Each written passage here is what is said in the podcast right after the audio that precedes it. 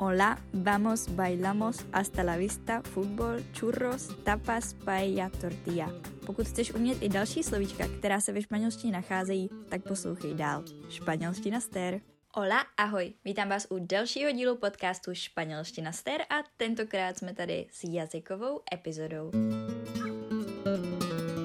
Dnešní epizodě jsem si říkala, že bychom se mohli zaměřit na ta slovíčka, která jsou ve spoustě jazyků stejná a jsou to vlastně taková vlastně mezinárodní slovíčka, které když řeknete, tak uh, vám rozumí jak třeba v angličtině, tak uh, v češtině, tak i v různých jiných jazycích a říkáte si jasně, takže mám aspoň nějaké záchytné body a aspoň nějaká slovíčka, která se nemusím učit, protože jsou všeobecná a tak nějak platí pro všechny.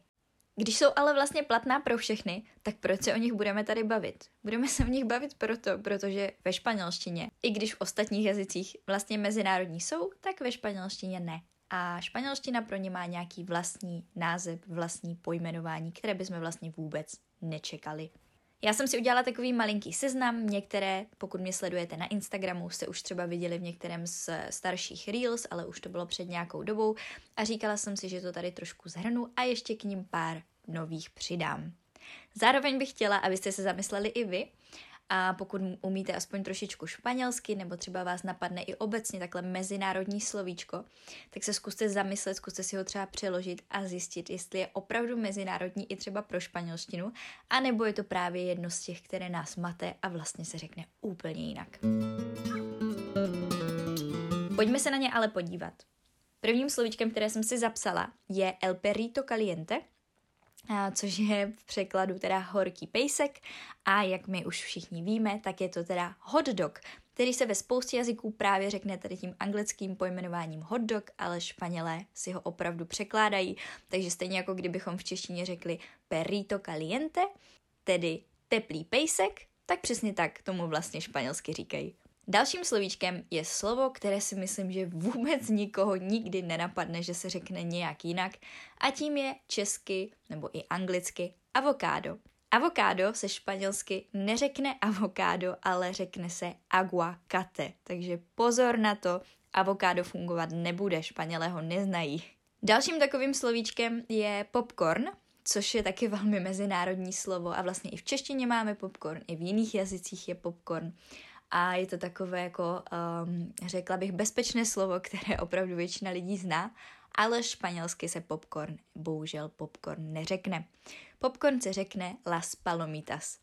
A to teda pouze ve Španělsku, bacha na to, protože v dalších španělsky mluvících státech mají vlastně další svoje vlastní významy. Pokud bychom se podívali třeba na Kolumbii, na Kolumbii, pardon, tak tam mají las crispetas. Dalším slovem, které mi přijde vždycky vtipné, je slovíčko comics, protože Španělé, když mají slovo el comic, což se vlastně komiksu velmi podobá, tak to slovíčko skoro nikdo nepoužívá a používají svůj, své vlastní označení el TBO. Když se zaměříme teď na nějaké holčičí slova, tak eh, bych se chtěla podívat na slovíčko make-up, což se taky dost často používá ve všech jazycích. Myslím si, že i v češtině je to úplně běžné označení, ale ve španělštině mají el maquillaje.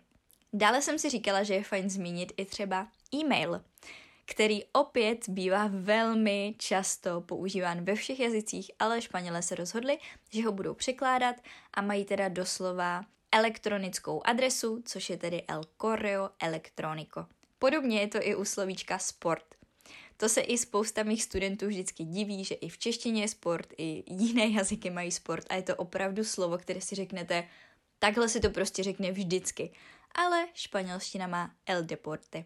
Pokud je někdo online, tak eh, Španěle opět nepoužijou označení online, ale pokud máte třeba i telefon ve španělštině a máte tam WhatsApp nebo třeba Facebook, tak si můžete všimnout, že místo toho, abyste měli uh, nahoře u toho kontaktu napsané, že je ten člověk online, tak tam bude N linea. V tomhle ale nejsou jediní a francouzi to mají vlastně úplně stejně. Dalším slovem, které se často uh, má tendenci takhle zaměňovat, je slovíčko ananas.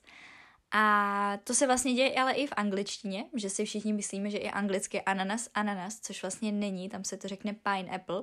A i ve španělštině se tomu říká jinak a ananas se přeloží jako lapiňa. Od toho pak vznikl koktejl Pina Colada.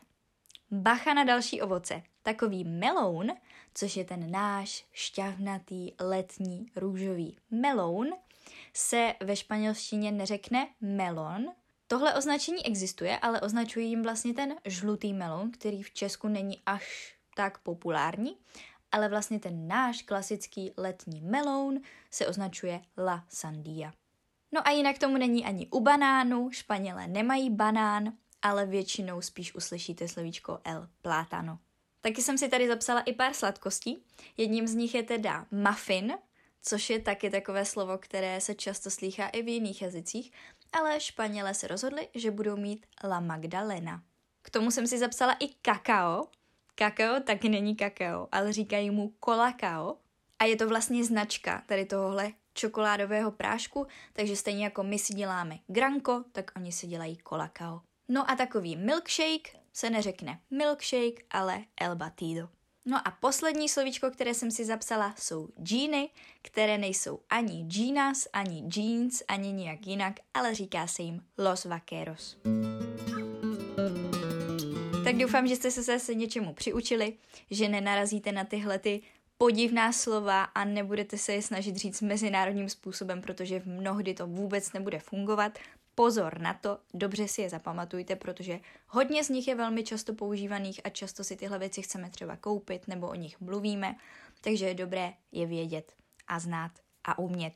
Takže zapamatovat si, zapsat si a naučit se.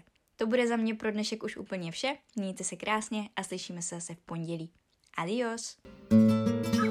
thank you